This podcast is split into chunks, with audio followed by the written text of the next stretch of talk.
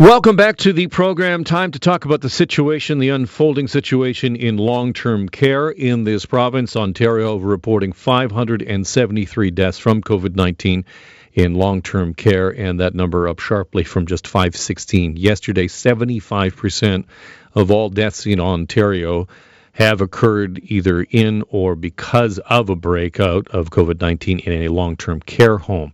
And the announcement today that the Canadian Armed Forces will now be deployed in five homes. We knew that there were going to be five homes. This morning we discovered what five they are Orchard Villa in Pickering, Altamont Care Community in Scarborough, Eatonville, Etobicoke, Hawthorne Place, North York, and Holland Christian Homes, Grace Manor in Brampton. Those are the five homes where the Canadian Armed Forces will be sent to help out. That is in the beginning of it, the uh, Ministry of Health, the Minister, pardon me, of Long Term Care, saying that the whole idea to call in the armed forces is to have them be able to be deployed to even other, even different homes as the outbreak perhaps changes. And yesterday, when talking about what's going on in long term care, the Premier the premier became somewhat choked up. Now, this was prior to us finding out that his mother in law has tested positive for COVID 19. I'll play this for you. Now, this is when the premier was talking about, and what he talks about here when he talks about a cherry picker, he sort of starts talking about this. And this is where he's sort of re- retelling a story about how somebody brought a cherry picker so that, you know, family members could be lifted up on the outside of a building to be able to see their loved ones. And he, here's what happened at that press conference my, my heart breaks for the, the people and the, the families. You see a loved one with their, their, their elderly parent and they put their hand up against the window, that's heartbreaking. You know, I, I, I relate to it in our own family, as I, as I mentioned, uh, with my wife Karla. Uh, and, and or the, the person that got on a, a cherry picker. Um, anyways, the, the system we can uh, do better. That is Premier Doug Ford speaking at his daily press conference yesterday. And a reminder that Doug Ford is coming up shortly here on this radio station. We will take you to Queen's Park Live. He is expected to speak today with the finance minister. We'll be there uh, as well. Of course, the Minister of Health will be there. Uh, as well. Not the Minister of Education, so don't expect anything on schools today, nothing official, at least from the Minister of Education.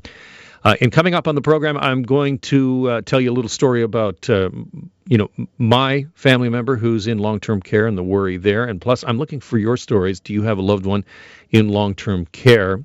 416-870-6400. What is your story on that? On the line, I am joined now by Donna Duncan, who is the CEO of Ontario Long-Term Care Association. Welcome to the program. Uh, good afternoon, Alan. What is the situation currently in um, these homes that have outbreaks? Well, you know, Alan, we started this with a really critical staffing shortage, and I and I have to say that. Um, you know the cracks are the cracks are showing. Uh, this is a, a, really tough environment for for our residents, for their families. Clearly, it's tragic, uh, and, and, it's really stuff, tough on our staff teams as well. So what we're seeing is as we have outbreaks, uh, and an outbreak's just one case, um, that that it, it really impacts uh, staff, and we we're we're losing in many cases as many as 70% of our staff on on the ground. Um, that being said, the majority of homes in Ontario, we have 626 homes in Ontario, uh, and the majority of them, uh, you know, more than 500 uh, are COVID-free still, which is we need to keep them that way.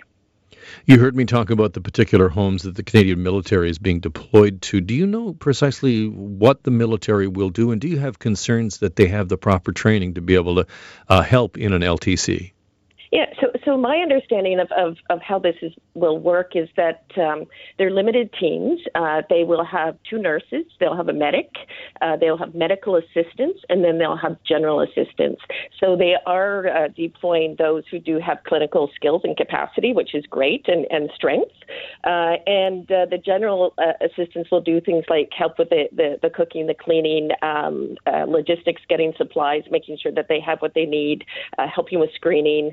And and then you know, and ideally, this will take the pressure off uh, those poor staff who are just absolutely exhausted. So these are homes that have have lost a lot of staff um, uh, to positive test results, as well as to some some mental health concerns and issues. Uh, it, it, it, these are these are not easy times. They're they're extraordinary. This is just so extraordinary. What has the actual on the ground impact been of the change in regulation that uh, personal care workers can only go to one home? Um, you know, Alan, uh, it's it depends on where you are in the province. Uh, largely, anybody who was already an outbreak, even even flu outbreak before this, had already started to migrate to it. Uh, where we're seeing real issues are uh, where there are homes in the province uh, where they they had no they relied on agency staff because they they were in such a, a dire situation in terms of being able to secure uh, full time staff in in their their local communities. Uh, so there's been a big impact there. We're certainly working very closely with government, um, with hospitals, uh, with uh, Ontario Health uh, to look at deploying into the homes. Uh, and our organization has launched a, a platform called Link to LTC, which is a job matching platform, and we developed it in partnership with TazWiz, uh, which is a company out of the Seneca College Incubator.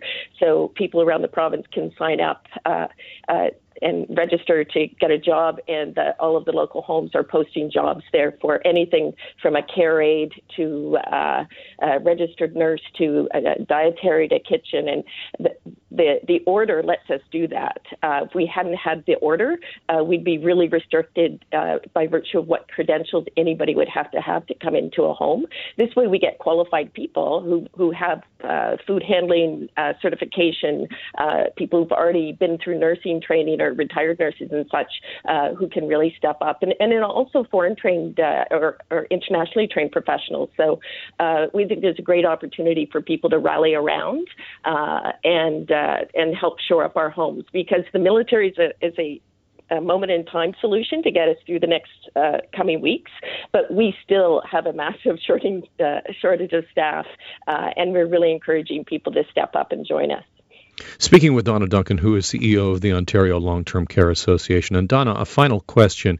Ontario has a mix of private and some public homes, although the majority are private. Uh, privately run. And the Premier has expressed some frustration with some homes and, and asked some questions about whether or not, you know, some home operators have been forthright with information. Do you think Ontario has been well served by its system? It, you know, I, I, I, I think that as we look at it, all of the homes are funded the same way and they're all regulated the same way. So there is a level playing field, uh, regardless of what your governance is. Uh, the, the, way the funding model works is uh, no one is able to profit from care. Uh, I think part of our challenge is uh, in terms of sharing information is where where we've we've struggled is everybody's been so overwhelmed uh, with the staffing and and uh, there have been so many different channels uh, through this. Uh, things change have been changing every day, if not every hour, uh, and you know a lot of efforts are being made right now. Certainly, and we're working very closely with government to share information and find information out from them as well. So it's communication is key in these times of crisis, and, and quite honestly, we all we all can do better. Donna Duncan, CEO of the Ontario Long Term Care Association, thank you so much for being on the program. Thanks, Alan. Take care.